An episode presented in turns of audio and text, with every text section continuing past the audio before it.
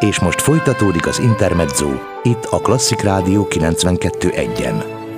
A mikrofonnál Bálint Edina. Ez az Intermezzo. Szeretettel köszöntöm vendégemet, Vince Mátyás, újságírót. Üdvözlöm, jó napot kívánok!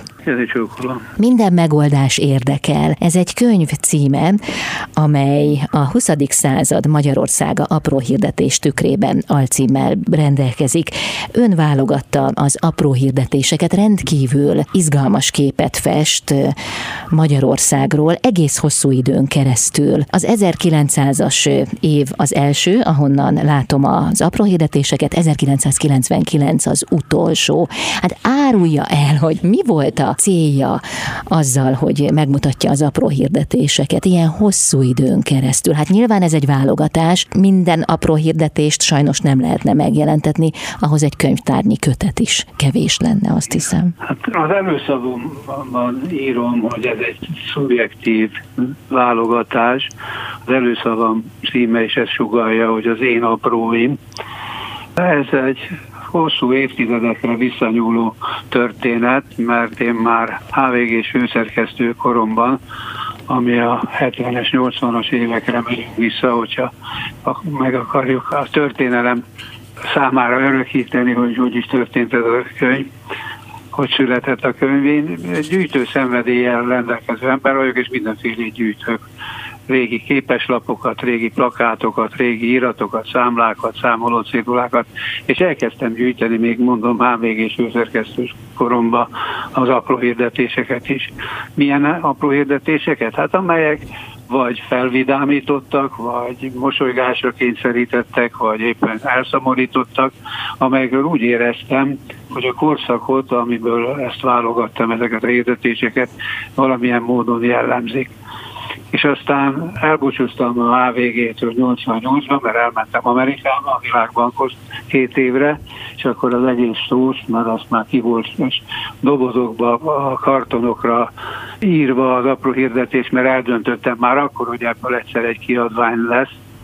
Fölkerült a szekrénynek a felső polcára, és egy HVG-s volt kollégám, a Murányi Gábor volt az, aki egyszer hirdetéseket keresett, ez az egyszer, ez 2000, ugye most írunk 2021-et, ez 2019-ben volt, keresett hírt, apró hirdetéseket. És mondtam neki, hát apró hirdetésben nekem nagyon sok van. És megmutattam néhányat neki, és azt mondta, ja, és megmutattam, hogy ezt föl, föl kellett másznom, ért a szekrény legfelső polcáról leszedni azt mondja, ez nem maradhat a polcodon, ez nem maradhat kiadatlanul, és ez adott egy utolsó impulzust, hogy a még hiányzó éveket beszerezzem, a beszerzés annyit jelent, hogy könyvtárazni kellett, most már újabban nem a könyvtárba jár az ember, hogyha régi újságcikkeket vagy hirdetéseket akar nézni, hanem az interneten az Arcanum tudománytárba keresi. Na lényeg a lényeg, hogy találtam, kellett találni egy vállalkozó kiadót, ez meg volt a Kossuth kiadó személyében, és egyszerűen nekem csak össze kellett már fésülnöm a, a gyűjteményemből, ami még hiányzott, mert minden évben azt gondoltam, minden évből, ami a teljes 20.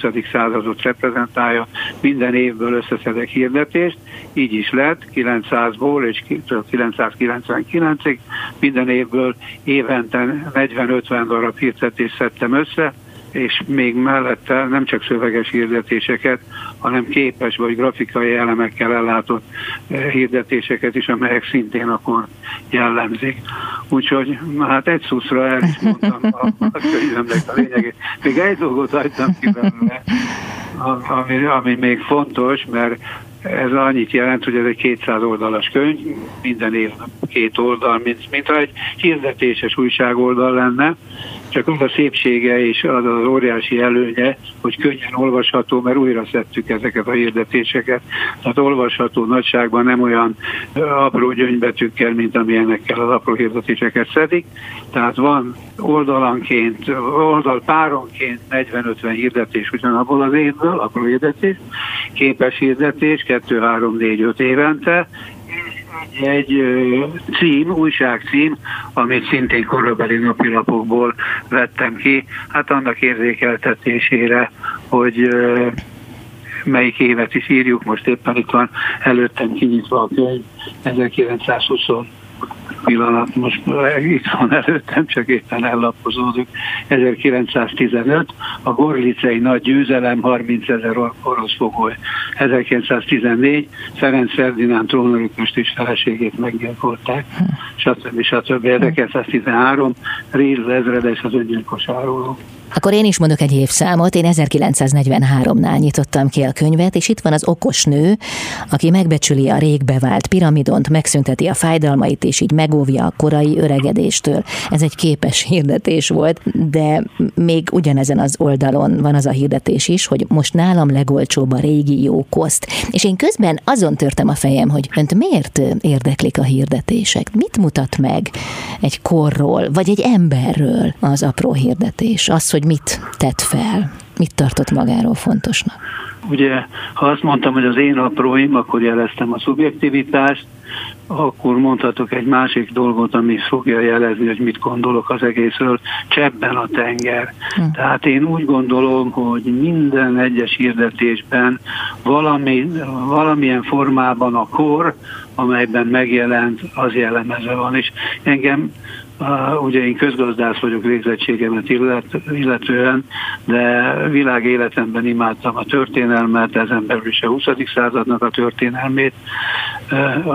A gyűjtési ágaim között nem soroltam föl, vagy most már nem tudom, hogy felsoroltam-e, a rész, régi részvényeket és kötvényeket, mert azokat is gyűjtöttem, most már nem annyira mindegy, de azok is kordokumentumok, mint ahogy a plakátok, számoló szédulák is, tehát a, a korszak rettenetesen érdekel, és a, ö, ugyanazon az oldalon én is kinyitottam, 43, puderoidomsága Tuszka Puder és az okos nő, aki ugye piramidon tablettát vesz, ez eh, jellemző a korra, mert ha mondjuk a mai napot írnánk, vagy mai napból szednénk orvossági hirdetéseket, akkor nem a piramidon lenne, de viszont eh, ugyanezen az oldalpáron megtaláljuk azt a hirdetést, ami, és akkor ez egy külön ága a hirdetések gyűjtésének, amelyeken, amelyek a hirdetések olyan szlogeneket, jelszavakat,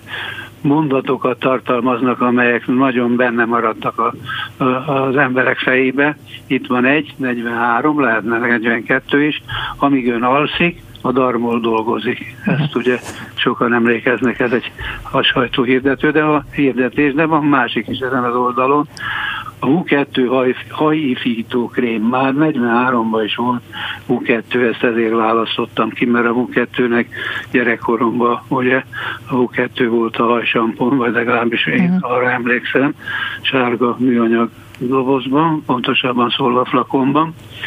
Na, úgyhogy, úgyhogy, úgyhogy a történelem iránti érdeklődésem és ezen belül a 20. század kiemelt mi volt az, amelyik eh, végül is eldöntötte, hogy ezt a könyvet megcsinálhattam. Mhm. Köszönöm szépen. Vendégem Vince Mátyás, újságíró, a HVG alapító főszerkesztője, közgazdász. Itt az Intermedzóban jövünk mindjárt vissza. Ez az Intermezzo Vince Mátyás újságíró, közgazdász a vendégem, a HVG alapító főszerkesztője, akinek a kötetét a kezemben tartom, minden megoldás érdekel. Amikor arról volt szó, hogy mégis hogyan mutathatom be, akkor tiltakozott az ellen, hogy én azt mondjam, hogy ön író. De miért? Hát mert én nem vagyok író, én újságíró vagyok. Újságíró iskolába jártam, miután a közgáz egyetemet elvégeztem és életem nagy élményei az újságíráshoz fűződnek.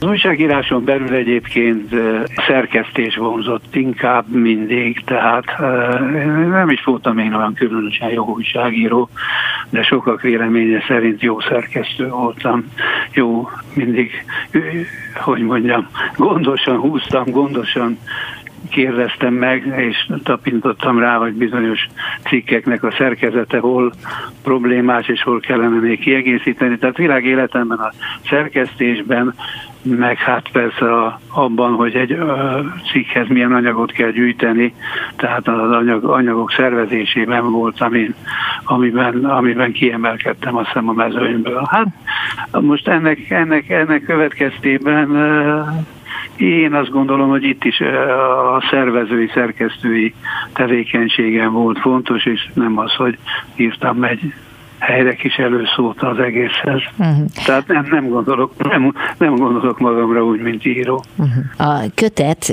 több mint 200 oldalt ölel fel, és az ember tényleg csak így kapkodja a fejét, hogy milyen témákban hirdettek emberek. Akár most itt van előttem egy 1951-es hirdetés, országszerte elismerten legkomolyabb házasság közvetítő Nyíriné Budán. Szóval nem tudom ön, hogy gyűjtötte az apró hirdetéseket, de az én fejemben rögtön megindul egy kép, hogy milyen lehetett Nyíriné Budán, hogy nézhetett ki, milyen házban várhatta a jelentkezőket. Szóval, hogy, hogy önnél ez jelen volt-e az apró hirdetések gyűjtésekor, hogy megpróbálta képekben látni önmaga előtt azt a személyt, aki ezt a hirdetést feladta? Hát talán nem is a személy, de a környezetet. Valahogy mindig eh, az emberben öntudatlanul is benne van a, a, a kor, amiből válogat hirdetést, és nyilván ez más volt, és más a 20-as években, más a 40-es években, és megint más a 60-asban, vagy a 90-esben. Tehát, eh, és egyébként még az is segít, hogy nem csak szöveges apró hirdetések vannak a könyvben, hanem képes hirdetések is, vagy tipografizált, és nem csak kis apró betűvel szedett nagyobb hirdetések is vannak. Úgyhogy én azt gondolom, hogy nem kell különösebb vizuális alkat ahhoz, hogy az ember lássa is egy kicsit, vagy valamilyen módon elképzelje, hogy egy hirdetés mögött milyen millió van. Uh-huh. Milyen hirdetéseket emelnek ki? Mondjuk zenével kapcsolatban. Hát annyi témát lehetne mondani, de legyen most a zene. Hát zenei témában annyit tudtam csinálni, mert szóba került, mikor készültem erre az interjúra, hogy esetleg konkrét hirdetéseket is hát természetesen keressünk, és van, nekem megvan a kézirat PDF változatban is, tehát tudok keresni, tehát beadtam keresőkérdésnek a zenét, és a zenére számtalan találat lett, és akkor egy párat felsorolnék, és akkor megmutatkozik az én, az, az én apróimnak a természete. 1926-ból mondok egyet, egyébként a történelmi cím, amit ide válogattam, az az volt, hogy befejezték a vizsgálatot a frankhamisítási ügyben, azt mondja a hirdetésünk, hogy dilettáns és egyesületi zenekarok betanítását elvállalja külföldi bizonyítványokkal rendelkező karmester. Levelek a kiadóba dilettáns zenekarok elégére. Na most én azt gondolom, bár nem folytattam külön nyelvészeti tanulmányokat egyetlen egy apriorizetés kapcsán se, e tekintetben kapcsolatban se, de azt hiszem, hogy a dilettáns az abban a 26-os évben egy kicsit más jelentést tartalommal bírt, mint ahogy most tekintjük rá, tekintünk rá. Mi, mi, mi ugye a mai nyelvhasználatban azt nem kell mondanom, hogy mit jelent, de akkor valószínűleg a dilettáns annyit jelent, tehát hogy, ne, hogy amatőr. Tehát ma, ma inkább azt mondanánk erre, hogy amatőr és egyesületi zenekar, de keresek másikat, vagy kerestem másikat, és találtam is másikat. Azt mondja 1941-ből, amelynek az újság címe Teleki Pál miniszterelnök tragikus halála, a vétel eladás rovatból Tangó Kubána, az új nagysláger megjelent, kapható Rózsavölgyinél és minden zenemű kereskedésnél. Hmm. Ez, akkor Melyik év is volt ez? 1941. Hmm. Akkor azt mondja, hogy nézzük meg. 43 mi jön a politika a hirdetésbe. Német birodalmi pianinók és zongorák, újak és használtak alkalmi vételek, Grimmmesternél József körút 65 szám. Nem elég, hogy német pianino, 43-ban már a hirdető fontosnak tartotta, hogy német birodalmi uh-huh. pianinókat árul. Uh-huh. Ez nyilván azért tetszett, mert a politika ilyen mértékben ezekben, és hát nagyon sok hirdetésben betüremkedik a politika, vagy 1963-ból, ahol az a cím, hogy a szavazatok 98,9%-át a hazafias népfront jelöltjei kapták, aki van, aki még erre emlékszik, és akkor ez nekem nagyon tetszett, egy olyan hirdetés, ami úgy szól, hogy zenefűrész vonóval 2000 ér eladó. Én azon kívül, hogy rövid ideig tanultam hegedülni, én nem vagyok semmilyen hangszerben különösebben otthonosan mozgó ember, és nem zenét imádom és szeretem hallgatni, de zenefűrét sose láttam, és és csodáltam is, hogy még vonóval 2000 ér eladó, igaz? A 63-as 2000 forint egész más volt, mint hogyha mostani 2000 forintról beszélünk. Én elhiszem, hogy beleszeretett a hirdetésekbe. Igen, mondja csak. Egy, egy kedvencem, ami ebben a témában körben van. 64 átadták az új Erzsébet irat, Zeneszerző keresi intelligens, hozzáillő, lehetőleg lakással és zongorával rendelkező ismeretségét házasság céljából. Biztosra akartam is zeneszerzőnk menni, mert még zongorát is el akart venni feleség. mindent, minden legyen. Minden, minden, minden. Mint ahogy a címben is sugaljuk, vagy uh-huh. sugallom, minden megoldás érdekel. Mm, köszönöm szépen. Vince Mátyás újságíró a vendégem, jövünk mindjárt vissza. Intermezzo. Hétköznaponként 16 és 19 óra között Bálint Edina várja Önöket a legfrissebb kulturális információkkal, izgalmas vendégekkel és sok-sok zenével. Intermezzo.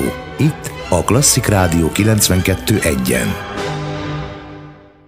Ez az Intermezzo Vince Mátyás, újságíró, a HVG alapító főszerkesztője, közgazdász, szerkesztő, média személyiség, a vendégem. Kezemben tartom a kötetet, amelyhez ön válogatta az apró hirdetéseket, ennek a kötetnek ön a szerkesztője, ezt így mondhatom, ugye? Igen, hogyne. Minden megoldás érdekel a 20. század Magyarországa apró hirdetések tükrében, és ön is többször hangsúlyozta, hogy az én apróim, ez egy nagyon fontos utalás a könyvre, tekintve illetve hogy szubjektív újsághirdetésekről van szó, hiszen annyi mindent válogathatott volna még. És az az érdekes, hogy az ember így lapozza a kötetet, és azt érzi, hogy még tovább, még ezt, még, tehát ugye ennek így nincs vége. Szóval elhiszem, hogy ebbe így bele lehet szeretni, mert a világnak annyiféle apró szeletét mutatja meg. Most tényleg csak itt kinyitva éppen az 1951-es évszámnál 200-275 előadásra prolongálva, becsület és dicsőség, magyar film,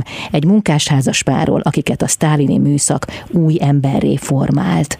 Szóval elképesztő. Nincs benne az egész korszak, a sztálini műszak, mint, mint fogalom, uh-huh. új ember, mint fogalom, vagy fogalom. Szóval eh, azt történelem nézetben így is fogalmazhatok, uh-huh. és nagyon, nagyon pozitív a visszhangja a könyvnek. Sokan jelentkeztek vissza azzal, hogy nem is tudták letenni, aztán letették, és rájöttek, hogy nem is arra való ez a könyv, hogy az ember folyamatosan olvassa, hanem belenéz, olvasgatja, lapozgatja, megmosolyogja, és leteszi, és akkor másnap megint előveszi, ha a polcra tette, akkor a polcról, ha az asztalra, akkor az asztalról, és mm, akár hátulról is mehet visszafelé a korszakok között, és akár bárhol, bárhol kinyitja, mindenütt talál valami érdekességet. Tehát ez nem az a könyv, amit elejétől a végéig kell elolvasni? Nem, de mondjuk egy pár hónap alatt ki lehet olvasni. és közben hát ne, ugrálunk a különböző évek között, de önnek is van kedvence. Hát sok kedvencem van. Van egy, most éppen itt van 1983, amelyet az apostrofál, hogy felavatták Pakson az ország első atomerőművét, és ebben van az adásvétel rogatban egy olyan hirdetés, hogy töltséres gramafont, fonográfot, kintornát, verklit, bármilyen zenélő szerkezetet, öreg telefont, órát, fafényképezőgépet, vagy más technikai régiséget keresek gyűjteményembe, hibásat is N612 jelig ér a kiadóba.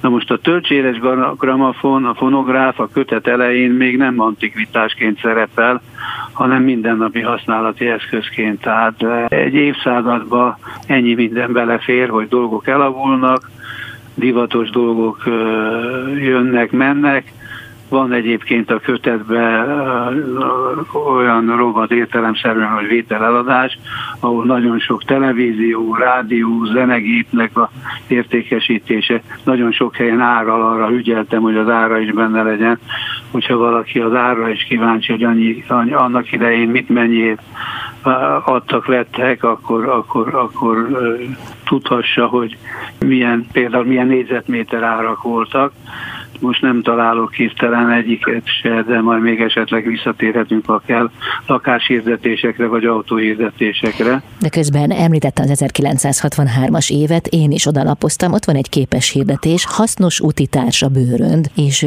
egy ember, akinek csak úgy lebeg a sája, az három bőröndel vonul az úton. Tehát, hogy itt mit szerettek volna hirdetni? Úgy általában a bőröndöt? Tehát, hogy milyen jó, ha van egy bőröndünk? Vagy... Igen, hát ha ránézünk a korszakra, 63, ez az a, az a, korszak, amit úgy szoktunk apostrofálni, hogy a, olyan hirdetések korszaka, amikor a cipőt a cipőboltból eh, hirdetésnek volt az aranykor, amit, és, és ha mondjuk, ha nem 63, hanem 53, akkor, vagy 52, akkor nem is biztos, hogy volt a cipőboltban, még ha hirdették is, de hát egészen más volt a hirdetésnek a feladata, és egészen más volt a hirdetés mögöttes közgazdasága és közgazdaságtalan, mint aztán 20 évvel korábban, vagy 20 évvel későbben.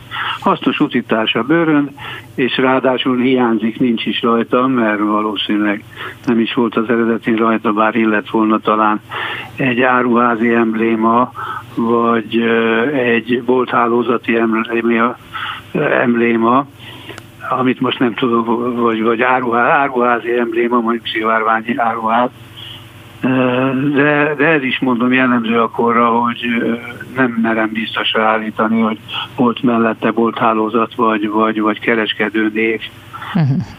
Csak a megállapítás, hogy hasznos utitárs a bőrönt. Igen, igen, igen. Hát ez egy, mondom, cipőt a cipőból. ez így hasznos, igen. Köszönöm szépen. Jövünk vissza Vince Mátyás újságíróval itt az Intermedzóban. Ez az Intermezzo Vince Mátyás, újságíró, a vendégem, aki egyébként a HVG alapító főszerkesztője és közgazdász is, most pedig a kezemben tartom a kötetét, minden megoldás érdekel, ez a címe. Az ebben szereplő apró hirdetésekről beszélgetünk, tényleg az ember bárhol felüti ezt a könyvet, akkor egy egészen különleges, már nem létező világban találja magát. Hát itt vagyok 1922-nél, egy képes hirdetés, mesés nagy kényelem és olcsó élvezet ezekhez csak Berzon gumisarok vezet. Szóval hirdették a gumisarkot. Egyébként ugyanezen az oldalon van egy másik gumisarok hirdetés, a pálma kaucsuk Aha. cipősarok, és a gumisarok ez nagy hirdetési felületeket vett igénybe annak idején, mert rengeteg pénzt a, a Pálma és a Berzon, ez két nagyon ismert márkája volt a korszaknak. A, valószínűleg nagy profit lehetett rajta, hiszen nem volt valószínűleg túl nehéz előállítani sorozatgyártásban a gumisarkot, és azért egy olyan használati cikk, ami abban az időben, amikor az embereknek fontos volt, hogy a, lejárják a cipősarkát, vagy valami van a cipővel, akkor nem dobják ki, mint manapság sok helyütt, hanem akkor meg kell csináltatni a cipőt, és a cipőbe a sarok fontos, és akkor az ember nyilván vitte a suszterrel, és mondta, hogy ha mondta, hogy Berzon gumisarokkal kérem, nem tudom, de el tudom képzelni, uh-huh. hogy, hogy, hogy, hogy, hogy, hogy kifejezetten téma volt, hogy milyen sarkot tegyen rá. Uh-huh. Tehát a, a, a korszaknak a, a divat termékei is ugye megtalálhatók, itt van előttem 45 a hipó, de hát a hipót a piszoknak, de hát a hipó csak, nem csak 1945-ből termék, hanem bármikor, és hát nagyon sok olyan téma van a könyvben, ami, ami ugye állandó apró érdetés téma, házasság, lakás, vétel, eladás, állás, és a könyv Budapest központú, tehát ezt, aki még kritikusom, az Ávada Pali, aki egy nagyon szép előszót írt a könyvhöz, vetette a szememre, hogy a magyar mezőgazdaság gondjai, vagy a magyar paraszt mindennapjai, vagy a nem nagyon tükröződnek itt a hirdetésekbe, ami igaz is, mert főleg budapesti újságokból válogattam, és, a, és tulajdonképpen ez egy, azért az apró hirdetés és a hirdetés eléggé urbánus műfaj, ahogy aztán közösen megállapítottuk egymással. Pesti hírlap, Pesti napló, ez volt a második világháború előtt két nagyon jellegzetesen sok hirdetést közlő napilap. Akkor a háború után a Magyar Nemzet, a Szabad Nép, Népszabadság, Esti Hírlap, ezekből ö, idéztem. Általában egy-egy évben kettő, öt lapból, heti lapból csak nagy ritkán, van egy-kettő a HVG-nek a emelt szintű üzleti ajánlataiból, vagy apró érdetéseiből, de főleg, főleg, főleg fővárosi újságok vannak, és fő, főleg hát városi, városi témák. Tehát ha ezt valaki bírálatként fogalmazna meg, én ezt elfogadom, de ugyanakkor azt gondolom, hogy nem lehet olyan válogatást csinálni, amely minden ízlést kielégít, ezért is hangsúlyoztam, és mondom most is, hogy ez egy szubjektív válogatás, az én szubjektumom van benne, és ettől kerekedik ki egy valamilyen kép, amely én szerintem eléggé izgalmas és jól olvasható és jól böngészhető. És maradt még önnél apró hirdetés, amely nem jelent meg? Bizony van, hát ki, ugye az ember ilyenkor túlszedésre is kell, hogy gondoljon, mert a tördelésnél az egy nagy segítség, hogyha nem pont annyi anyag van egy oldalpáron, amennyi ráfér, hanem mondjuk 10-15-20 százalékkal több. Sajnos volt olyan év, amikor 50 százalékkal több volt, és fájt a szívem, és fáj a szívem, hogy milyen kiváló hirdetések maradtak ki. De hát a terjedelem korlátos, úgyhogy tudtam volna még egyszer ilyen vastag könyvet is csinálni, csak az már nem biztos, hogy azt olyan élvezettel forgatja az ember.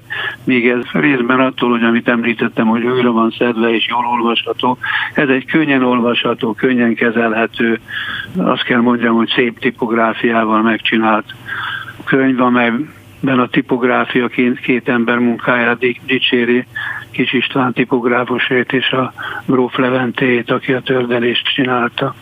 1922-nél hm. maradtunk. Muszáj egy hirdetést elmondanom. Ha elkezdem, ő már tudja folytatni? Tehát körülbelül nem tudja, biztos. hogy nem biztos.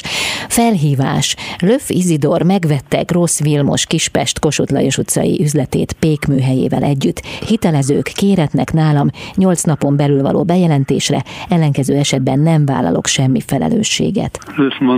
Igen. Tudja hát a folytatást, tudja a kívülről. Hizdetés volt korszakon, korszakokon átívelő. Valószínűleg ezt most én pontosan nem tudom, de aki a korszakot nálam is jobban ismeri, és sokan vannak ilyenek történet történészek, amatőrök, helytörténészek, jogtörténészek. Ennek valószínűleg jogi következménye volt, jelesül, hogyha ő meghirdette, hogy átveszi, és a hitelezők kéretnek 8 napon belül való bejelentésre, hogy már mint jelesül, hogy Grósz Vilmosnak tartoznak, vagy Grósz Vilmos tartozik nekük, neki. Tehát ez nyilván, hogyha ezt bejelentették, akkor ez, vagy ha nem jelentették be, az jogvesztő határidő volt, nem tudom pontosan a hátterét, de ez nagyon tipikus volt, hogy üzletátvételnél fölhívásokat közöltek a napilapba, amelyben próbáltak világos képet alkotni a vevők vagy az eladók annak a vagyontárnak az elzálogosított mi voltáról vagy éppenséggel, hogy milyen módon van, van, van-e rajta bármilyen teher, ami, a, ami befolyásolja adott esetben a léteni vagy eladási árat. Uh-huh.